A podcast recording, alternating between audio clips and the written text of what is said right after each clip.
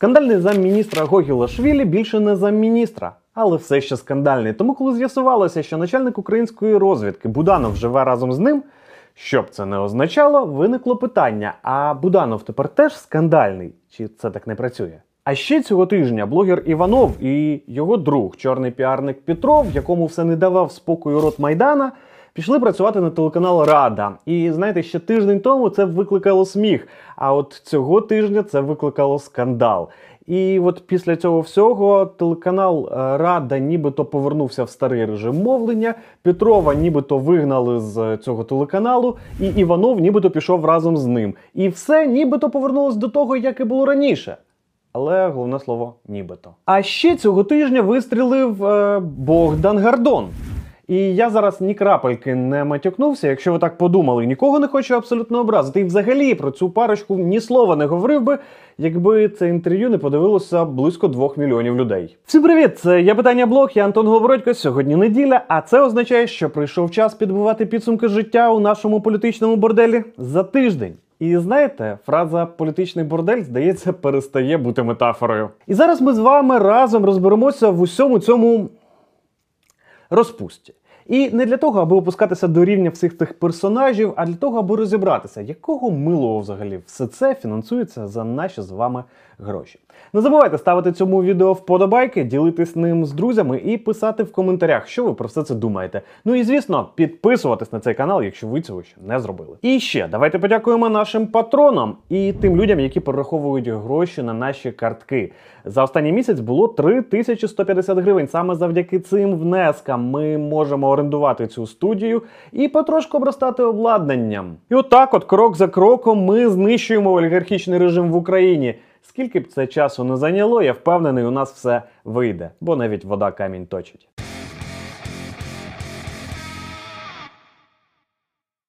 Але почати я все ж таки пропоную з новин серйозних, тих новин, які мають е, такий, знаєте, тектонічний характер, а не просто струшують повітря. Якщо вам серйозні теми не цікаві, то перемотуйте одразу до наступної теми. А цього тижня відбувся саміт країн східного партнерства. І як на мене, через усі ці наші внутрішні конфлікти і скандали він незаслужено залишився поза увагою. Я нагадаю, що таке східне партнерство. Це шість країн Східної Європи: Україна, Молдова, Грузія, Білорусь. Вірменія і Азербайджан з однієї сторони, з іншої сторони країни Європейського Союзу і ЄС як організація. По факту цей саміт є таким собі майданчиком для комунікації між усіма цими країнами. Саме в рамках східного партнерства Україна, Молдова і Грузія отримали асоціативне членство в Європейському Союзі. І тому вступ в Євросоюз для цих трьох країн можливий саме на платформі східного партнерства.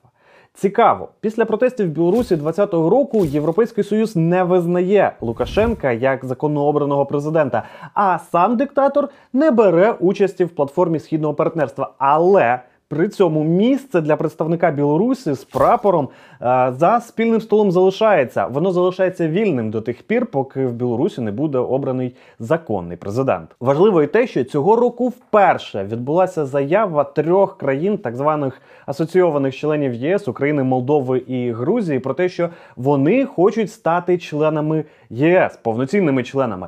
Вони і раніше говорили про це, кожен по окремості, але от спільна заява це вперше. І не дивлячись на те, що ні Європейський Союз, ні жодна з його країн цей документ не підписали, це все одно важливий крок. По суті, мовчання Європейського союзу в цьому питанні фактично є згодою на те, що в майбутньому ці три країни членами ЄС таки стануть. А ще в цьому документі ці три країни звертаються до Європейського союзу з проханням посилити санкції проти Росії. У всіх цих трьох країн є проблеми з кремлівським режимом. Фактично, саме кремлівський режим окупував частини території цих країн. І цей документ свідчить про те, що на східному фланзі ЄС формується об'єднання трьох країн, які хочуть залишити в минулому і свої проблеми з Росією, і саму Московію. Звісно, ні цей документ, ні цей саміт, ні крапельки не означає, що вже завтра нас усіх приймуть Європейський Союз. Скоріше навпаки, це говорить про те, що процес ще буде тривати, але він вже запустився, і ці процеси буде надзвичайно важко зупинити. Ось дивіться, сьогодні ми звертаємось до Європейського союзу з проханням прийняти нас в члени. Завтра в Європейському Союзі нам кажуть, що для цього треба зробити.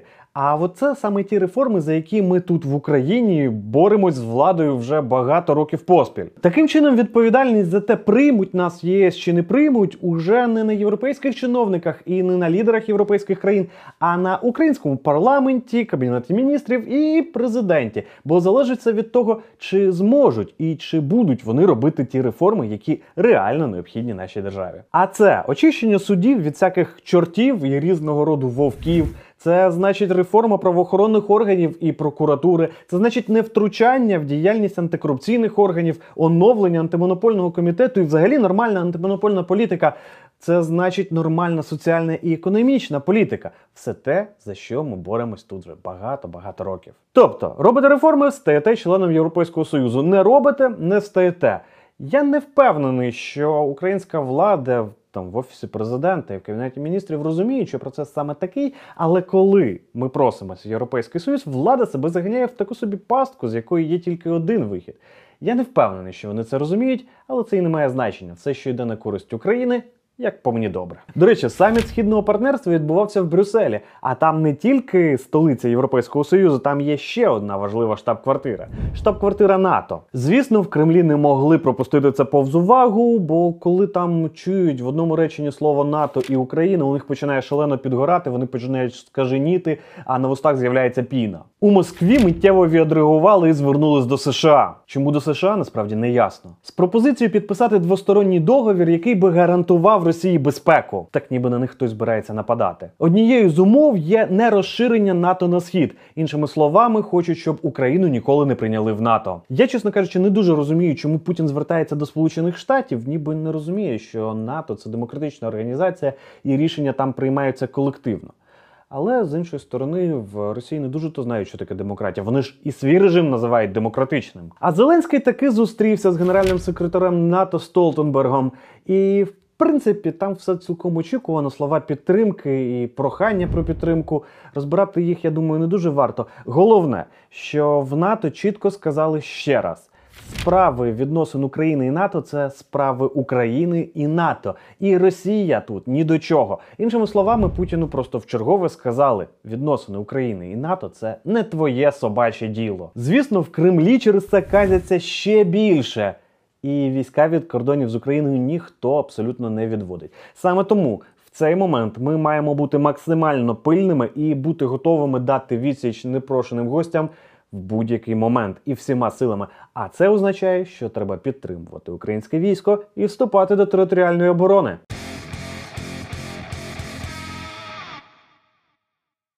І от саме в цьому місці я пропоную перейти від зовнішніх до наших внутрішніх справ, бо відбулося цього тижня насправді чимало, і все це чим далі, тим більше нагадує якийсь порнографічний фільм. Почався тиждень з того, що того скандального заступника міністра внутрішніх справ Гогілашвілі, який букував на поліцейських, таки звільнили.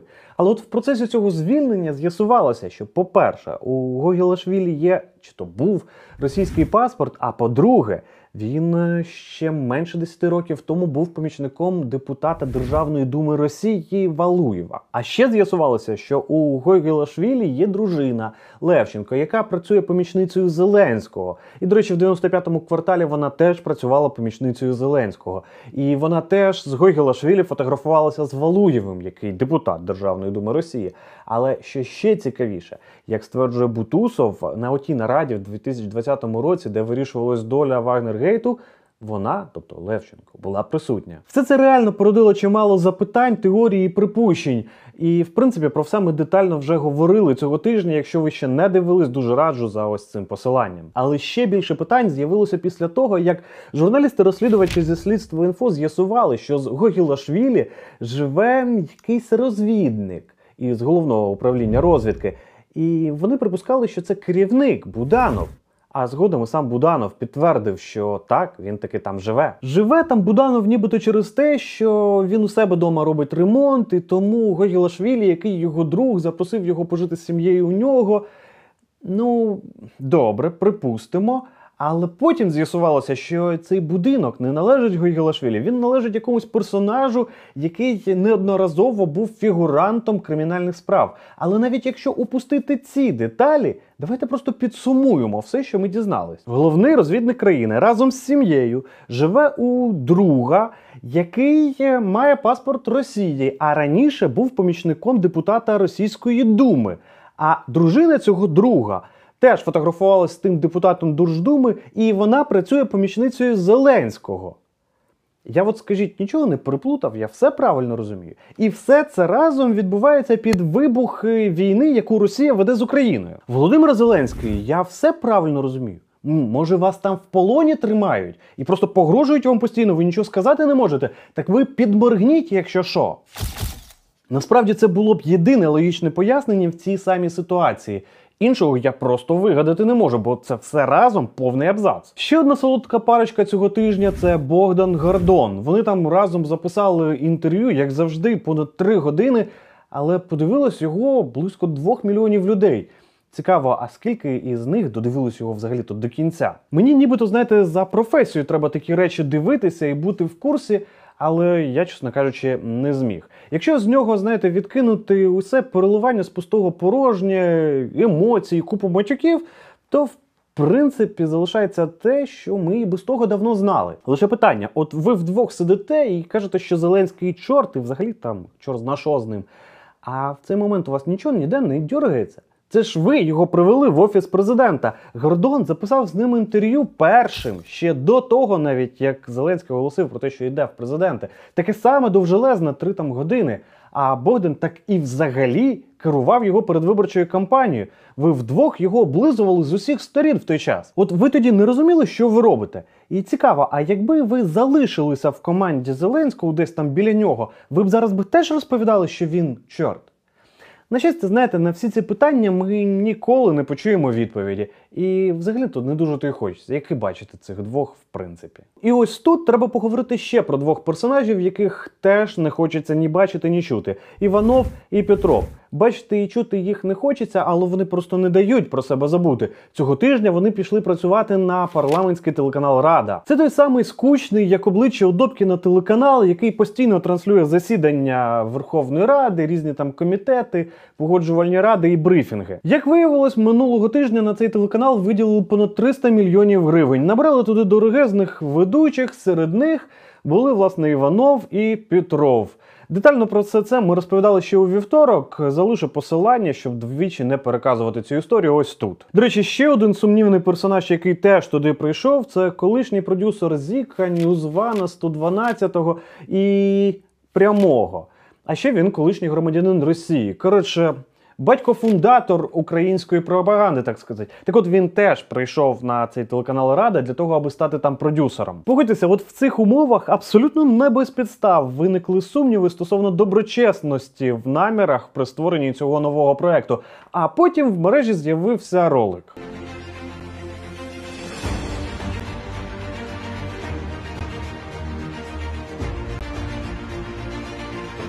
Цей момент взагалі всі сумніви зникли. Правда, телеканал почав розповідати, що вони до цього не мають ніякого відношення, що це знімала не рада, це ініціатива цих от двох персонажів.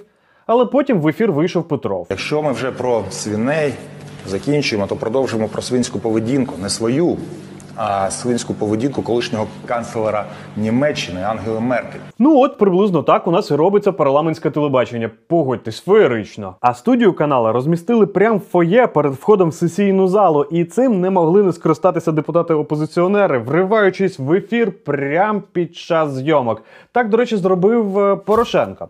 І знаєте, це насправді дуже іронічно псувати ефір, е, який організовує твій колишній телепродюсер. Коротше. Телеканал Рада в новому форматі не пропрацював і тижня, а кількість скандалів почала зашкалювати. Вже буквально на другий день після початку роботи депутати зібрались на засідання голів фракцій і вирішили, що новий формат роботи порушує ті правила, за якими мав працювати канал. І канал повертається до старого формату. Звісно, депутати-опозиціонери почали розповідати, що все повертається взад, і телеканал Рада буде таким самим, як і раніше.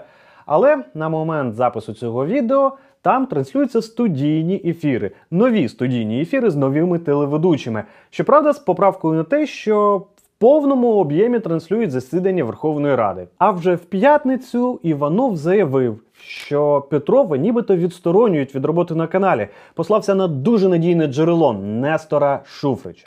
Але навіть не це важливо. Важливо те, що Іванов сказав, що якщо Петров піде, то і він на каналі Рада не залишиться, бо не може кинути свого друга. Що ж, я абсолютно повністю схвалюю таку поведінку. Йдіть, йдіть разом. У вас є свій YouTube канал. Там і розмовляйте. Ну і найостанніша подія, про яку я не можу не сказати, це зміна голови фракції Голос. Замість Ярослава Железняка тепер буде Олександра Устинова. Про це заявив з трибуни Верховної Ради віце-спікер Олександр Корнієнко. України в народні депутати знаходяться у сесійній залі. фракції політичної партії «Голос» в Верховній Раді України 9 скликання. Заступником голови депутатської фракції політичної партії «Голос» обрано, обрано Клименко Юлію Леонідівну. На це на Фейсбук-сторінці партії голос заявили, що фракцію у парламенті захопили. Олександра Устінова, яку обрали головою фракції, заявила, що першим же своїм рішенням вона. е, Оголосить обрання нового голови на чесних і демократичних засадах. Погодьтесь, трошки дивне рейдерське захоплення фракції захоплюють для того, аби одразу оголосити чесні вибори. От би всі рейдерські атаки так проходили, захопили підприємство, щоб віддати йому законному власнику. Насправді в цій історії є ще дуже багато складових. Але я маю дружні відносини з багатьма депутатами цієї фракції, тож, в принципі, маю конфлікт інтересів. І давати більше оцінок цій події насправді не маю більше права. Отак побачив події цього тижня я. Як побачили ви їх, пишіть у коментарях. Ну і звісно, не забувайте ставити цьому відео вподобайки, ділитись ним з друзями і підписуватись на цей канал, якщо ви цього ще не зробили. Не забувайте, чим більше нас, тим менше їх. А нас більше завдяки нашим патронам, яким я пропоную ще раз подякувати. Кожен із вас може теж до них приєднатися. Посилання на наш патрон і номери карток в описі до цього відео. Всім дякую за увагу. До скорої зустрічі. Па.